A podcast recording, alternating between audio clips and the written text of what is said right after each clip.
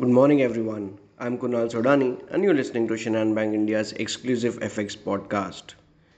Beijing warned that it was facing its most severe test of the COVID 19 pandemic, shutting businesses and schools in hard hit districts and tightening rules for entering the city as infections ticked higher in Beijing and overall nationally as well. China nationally reported more than 26,000 new local cases.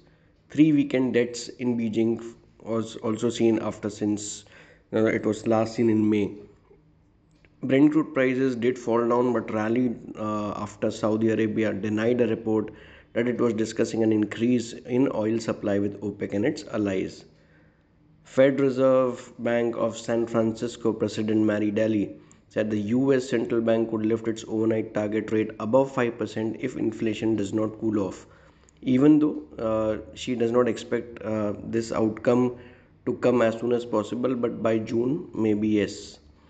Fed fund futures traders were pricing the central bank's policy rate to rise to a high of 5.07% by June, which was up from the expectations of about 4.9% earlier this month.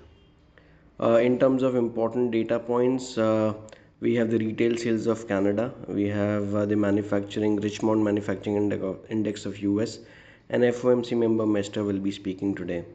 Overall, if we see our dollar index is hovering around 10760 odd levels, it may test 109 odd levels. There is space till those levels.